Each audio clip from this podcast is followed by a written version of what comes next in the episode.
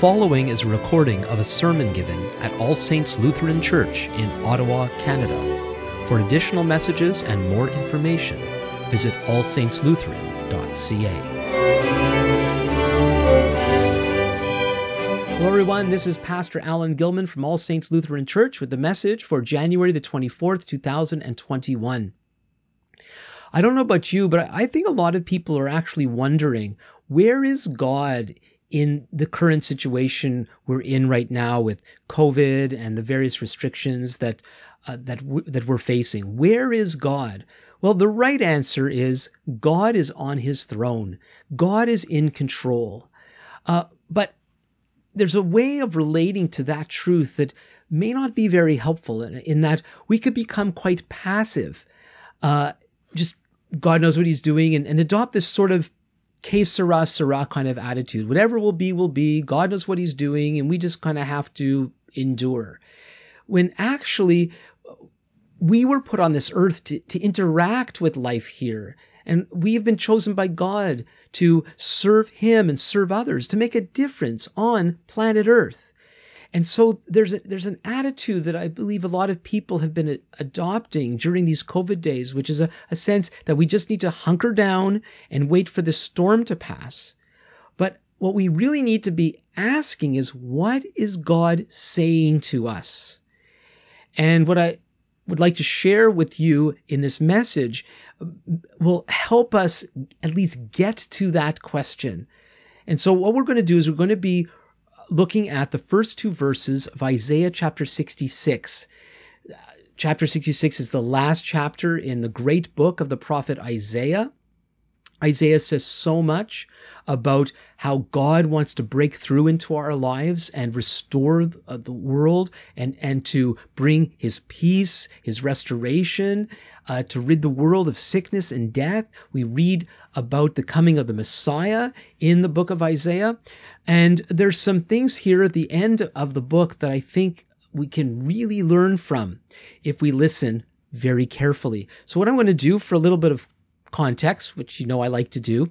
We're going to read Isaiah 66 verses 1 through 5, and then we're going to focus on the first two verses. And after I read, I'm going to pray as I always do. Isaiah chapter 66 verses 1 through 5. Thus says the Lord, Heaven is my throne and the earth is my footstool. What is the house that you would build for me, and what is the place of my rest? All these things my hand has made, and so all these things came to be, declares the Lord. But this is the one to whom I will look, he who is humble and contrite in spirit and trembles at my word. He who slaughters an ox is like one who kills a man. He who sacrifices a lamb like one who breaks a dog's neck. He who presents a grain offering like one who offers pig's blood. He who makes a memorial offering of frankincense like the one who blesses an idol. These have chosen their own ways, and their soul delights in their abominations. I also will choose harsh treatment for them and bring their fears upon them, because when I called, no one answered. When I spoke, they did not listen, but they did what was evil in my eyes and chose that in which I did not delight. Hear the word of the Lord, you who tremble at his word. Your brothers who hate you and cast you out for my name's sake have said, let the Lord be glorified, that we may see your joy, but it is they who shall be put to shame. Let's pray. Our Father, we thank you again for your word and that it truly is a light to our path and a lamp to our feet. That you have provided your word to show us the way to live in these days. Father, we need your wisdom. Please speak to us. We thank you. In Jesus' name, Amen. All right, let's begin in verse 1. Thus says the Lord, Heaven is my throne, and the earth is my footstool. So heaven is God's throne, mentioned in my introduction. God is on his throne. God says through Isaiah, Heaven is my throne. We're by us being told this, we're reminded that God's rule is outside of the material realm. God is not affected by the, the, the world in which we live. And this doesn't mean, therefore, that he's completely disconnected from human experience. What it tells us is that our Heavenly Father, who, who wants to engage us, wants to speak to us, he is unaffected by the things that oppress us. And so he's able to not only communicate to us and help us in our need, but he has all the resources of heaven at his disposal that he wants to impart to us. God's reign is unrestricted. I mentioned before, God is in control. Not only is he in control, but that control that he has over everything is without restriction. We might be restricted, but God is not restricted. So then we might want to ask the question if, if God is so unaffected by the things of, of the things that we go through, and that he has all the resources at his disposal and nothing can get in his way, he's completely unrestricted, then why doesn't he just fix everything?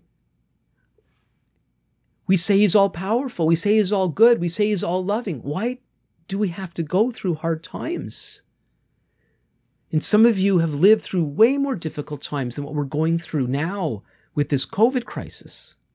So why doesn't he, why, why didn't he fix it then? Why isn't he fixing it now? Well, the God who is on his throne, the God who is in control, has a plan. And his plan includes our involvement. It's not as if God didn't create a world in which everything is supposed to work as if it was machines that he programs and they just act out what he what he programmed them, them to do. We are not robots. We are not machines. We were made in God's image. We were put on this planet to serve God by um, taking care of the planet and doing His will here. And so the real question that we need to ask isn't why doesn't God just fix everything? It's are we going to be part of his plan or not? Because actually the reason for all the trouble is human rebellion against the plans of God. That's what got the human family in trouble in the first place, all the way back to the Garden of Eden, and it's been getting us into trouble ever since. God has great and marvelous things for us to do. Are we paying attention and are we doing His will? So heaven is God's throne and the earth is His footstool. We have an image here of God filling up the entire universe. And it this sort of shrinks how we view the earth and shrinks even more how we might view our itty bitty selves. God is enormous. He's, he's not enormous in this physical sense. He's enormous in the sense that he is the greatest of all entities in all of the universe to the point that he's able to fill the entire universe with his presence. And that he's places his feet on the earth like a footstool. Uh, on one hand, the earth is like a nothing to God. And, and, and yet he gives it his attention. And that should fill us with awe. Continuing in verse 1, he's already said, Thus says the Lord, Heaven is my throne, earth is my footstool. What is the house that you would build for me, and what is the place of my rest? This idea of God's place of rest is referring to his abode. And so it's, it's parallel to is what is the house you'll build for me and what is the place of my rest? Where, where can you build for me a, a place that is truly my home? God is asking. It's a rhetorical question.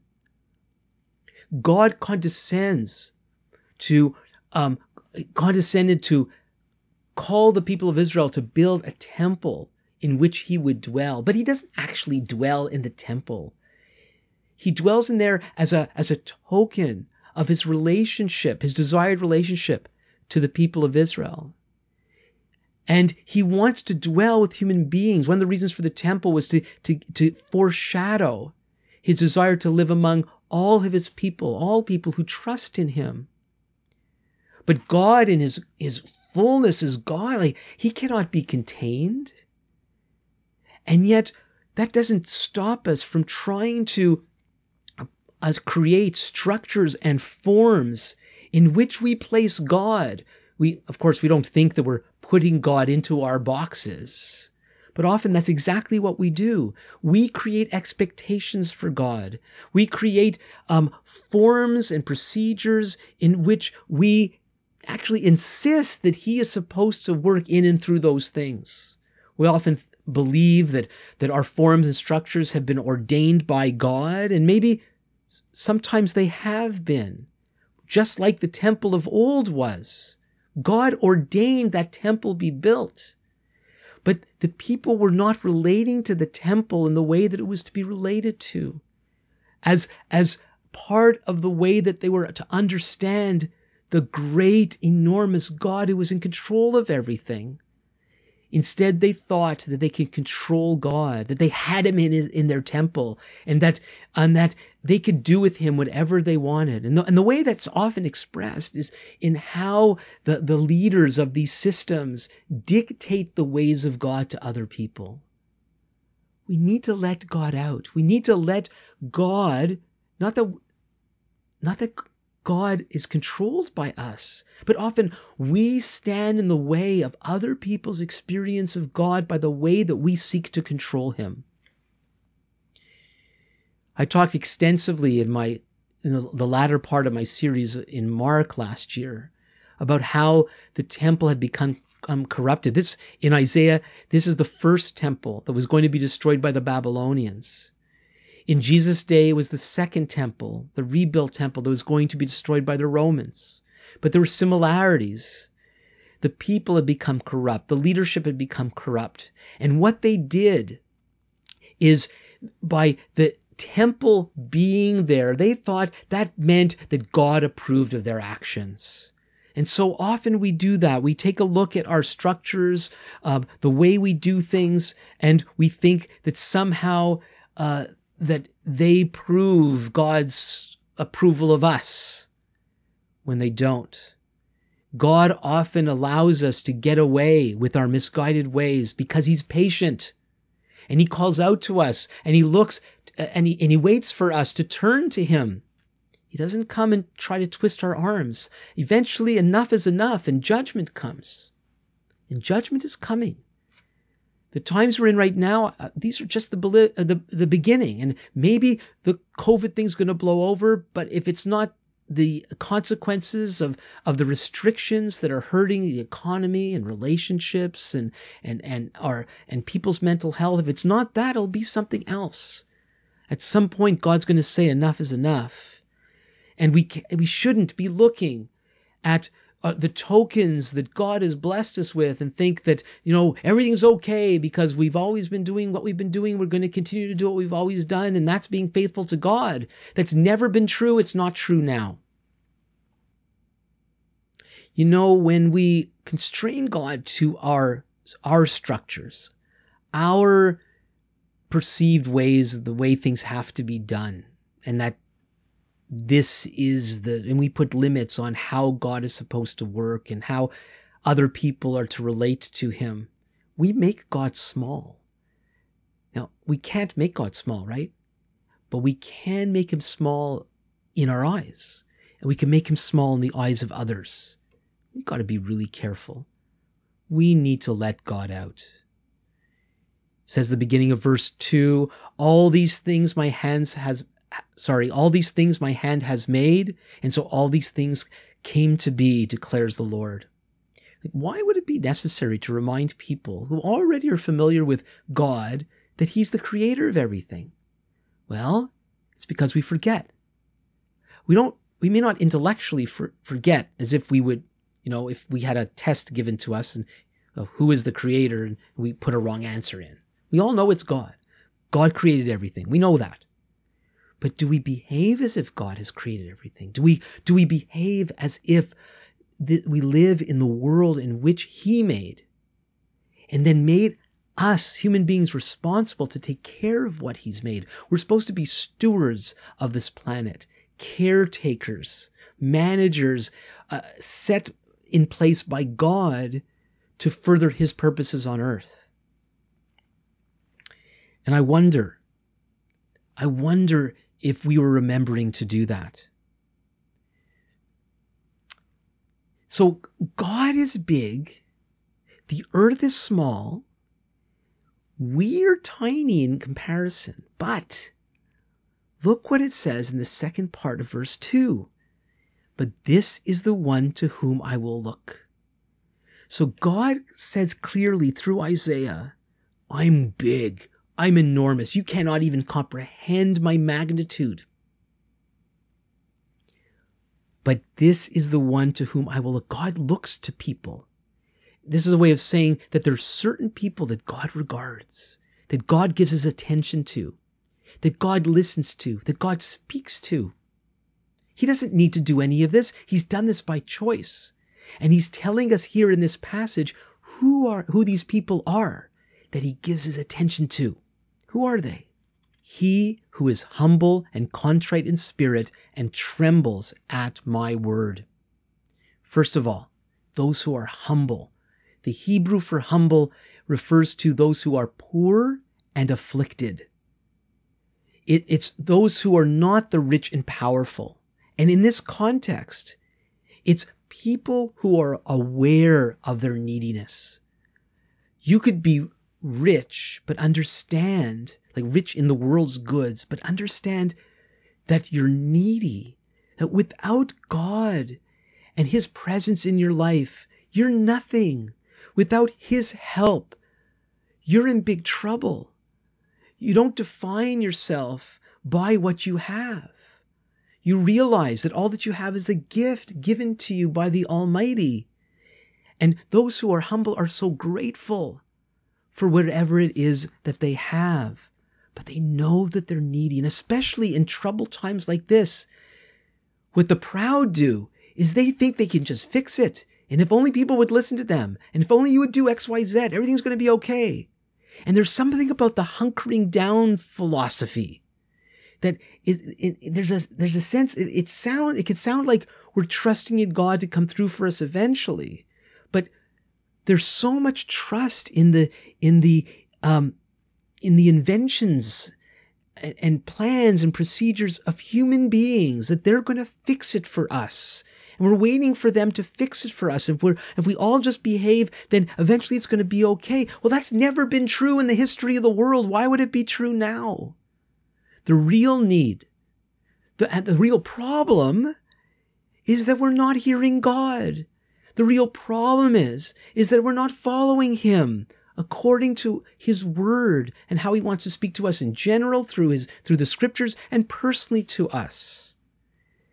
And we're not hearing him because we, th- we actually think we're doing okay when we're not.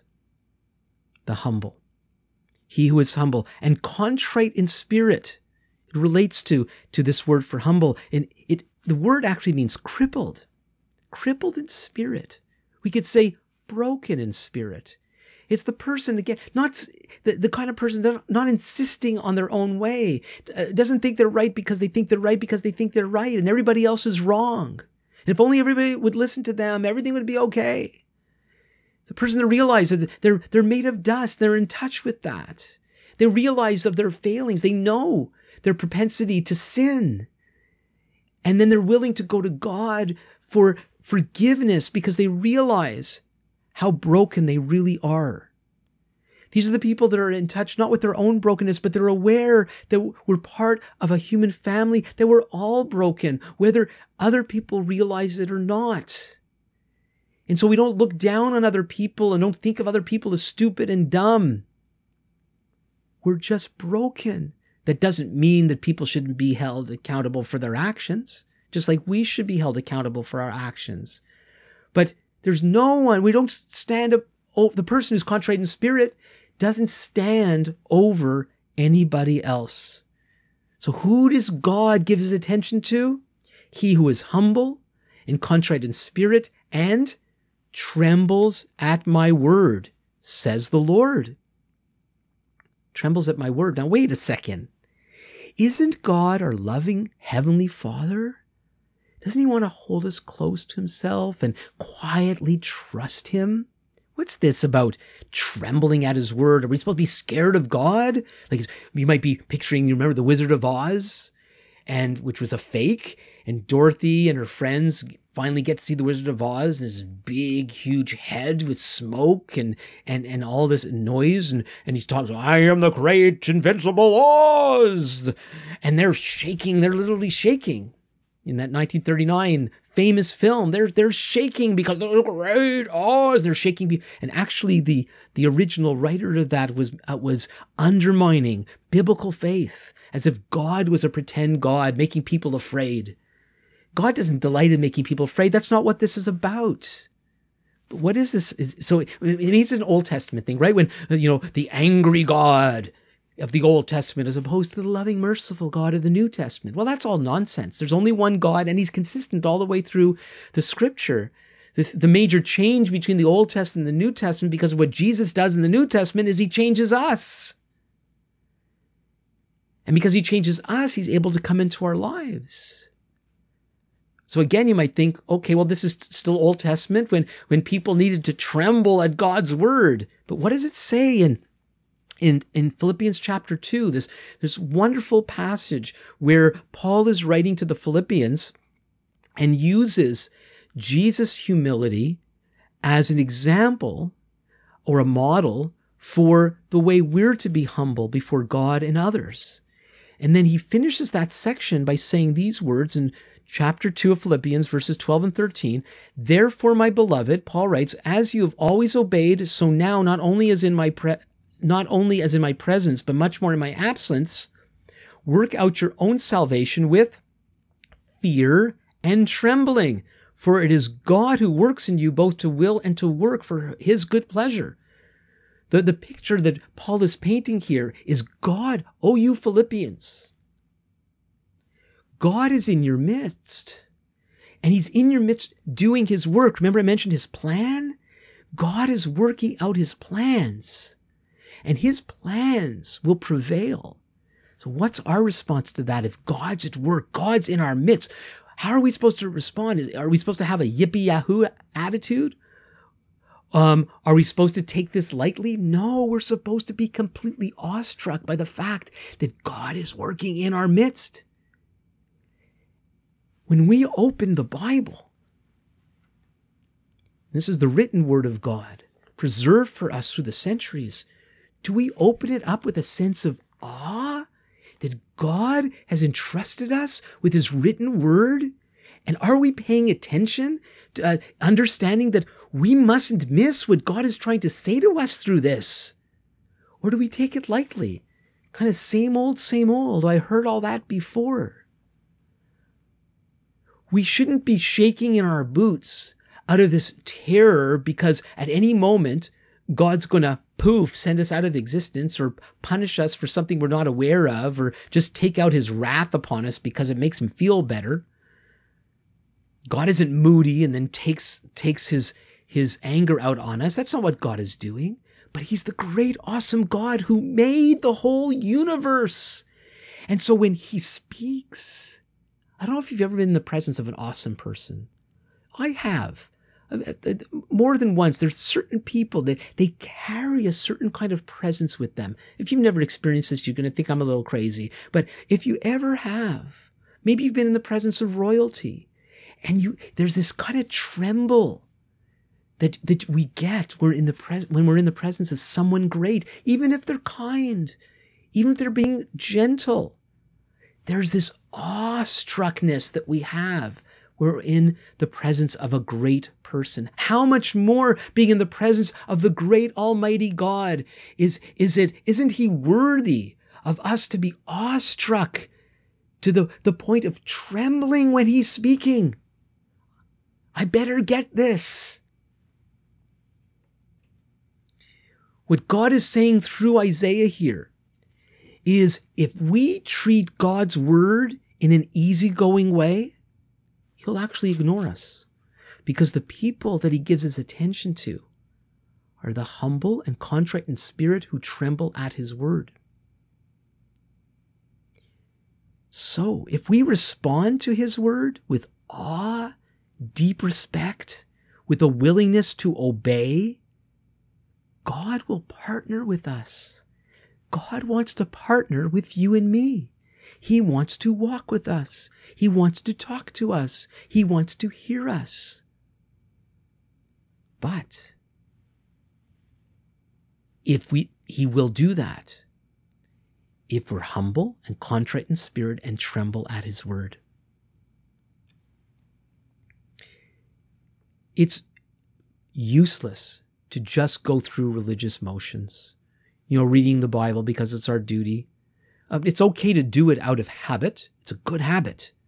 But if we're just doing it to check off some sort of religious checklist or a set of prayers or attend a service or watch a sermon because maybe you think you better do this because because I don't know why.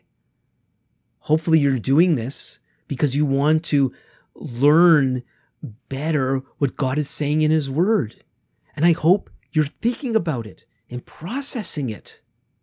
And if I'm saying something I shouldn't say or misrepresenting God's word, I'm hoping that you'll either leave a comment or you'll send me an email to tell me. Because we need to take God's word seriously. And so, are you reading God's word in order to understand it? Are you reading it regularly? Not because it's the, the, just the right thing to do, but if you want to truly know God and know how to walk with Him in these crazy times, we need to know what He's saying. And so we need to put ourselves in that humble place of receiving what He wants to say to us. Are we allowing God to speak to us? And are we taking what He's saying seriously?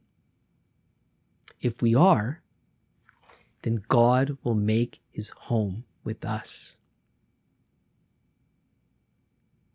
Before we pray, I want to share a song with you, and I'm going to do that by sharing a, a lyric video. So I'm going to play a song recording, and you're going to see the lyrics up on the screen. And the song is called Resting Place. It was written by Daphne Rademacher. It's uh, sung by Andy Park.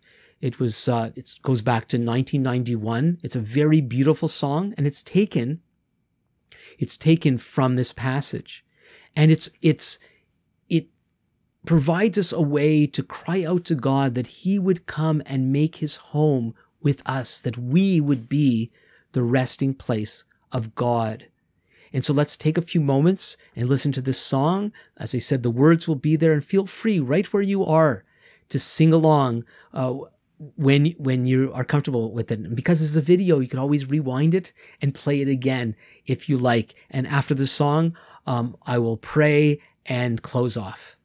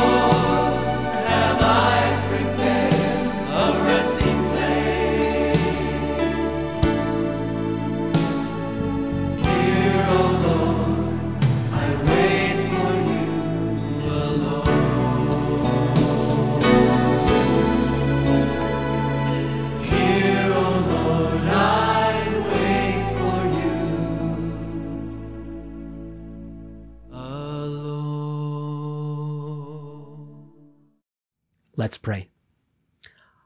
Our Father, heaven is your home and the earth is your footstool. May you make us your house. Help us, Lord, to be awestruck by your word, that we might respond to what you are saying in a way that pleases you. Please, Lord, would you look upon us and speak to us? We thank you for what your Son has done, dying for our sins and rising from the dead, that we might be forgiven, that we might have a, a right relationship with you and be your children. But as your children, Lord, may we, may we not take you for granted, but rather may we be anxious to hear you speak and may we be quick to believe what you say and to obey what you say. Father, would you please give us wisdom in these days to know how to respond to the difficult situation we find ourselves in? What are you calling your people to do? What are you calling us to do? Father, what are you calling me to do? Please, Lord, make your home in us. Speak to us. In Jesus' name, Amen. Thank you for listening. For additional messages and more information, please visit us on the web at allsaintslutheran.ca.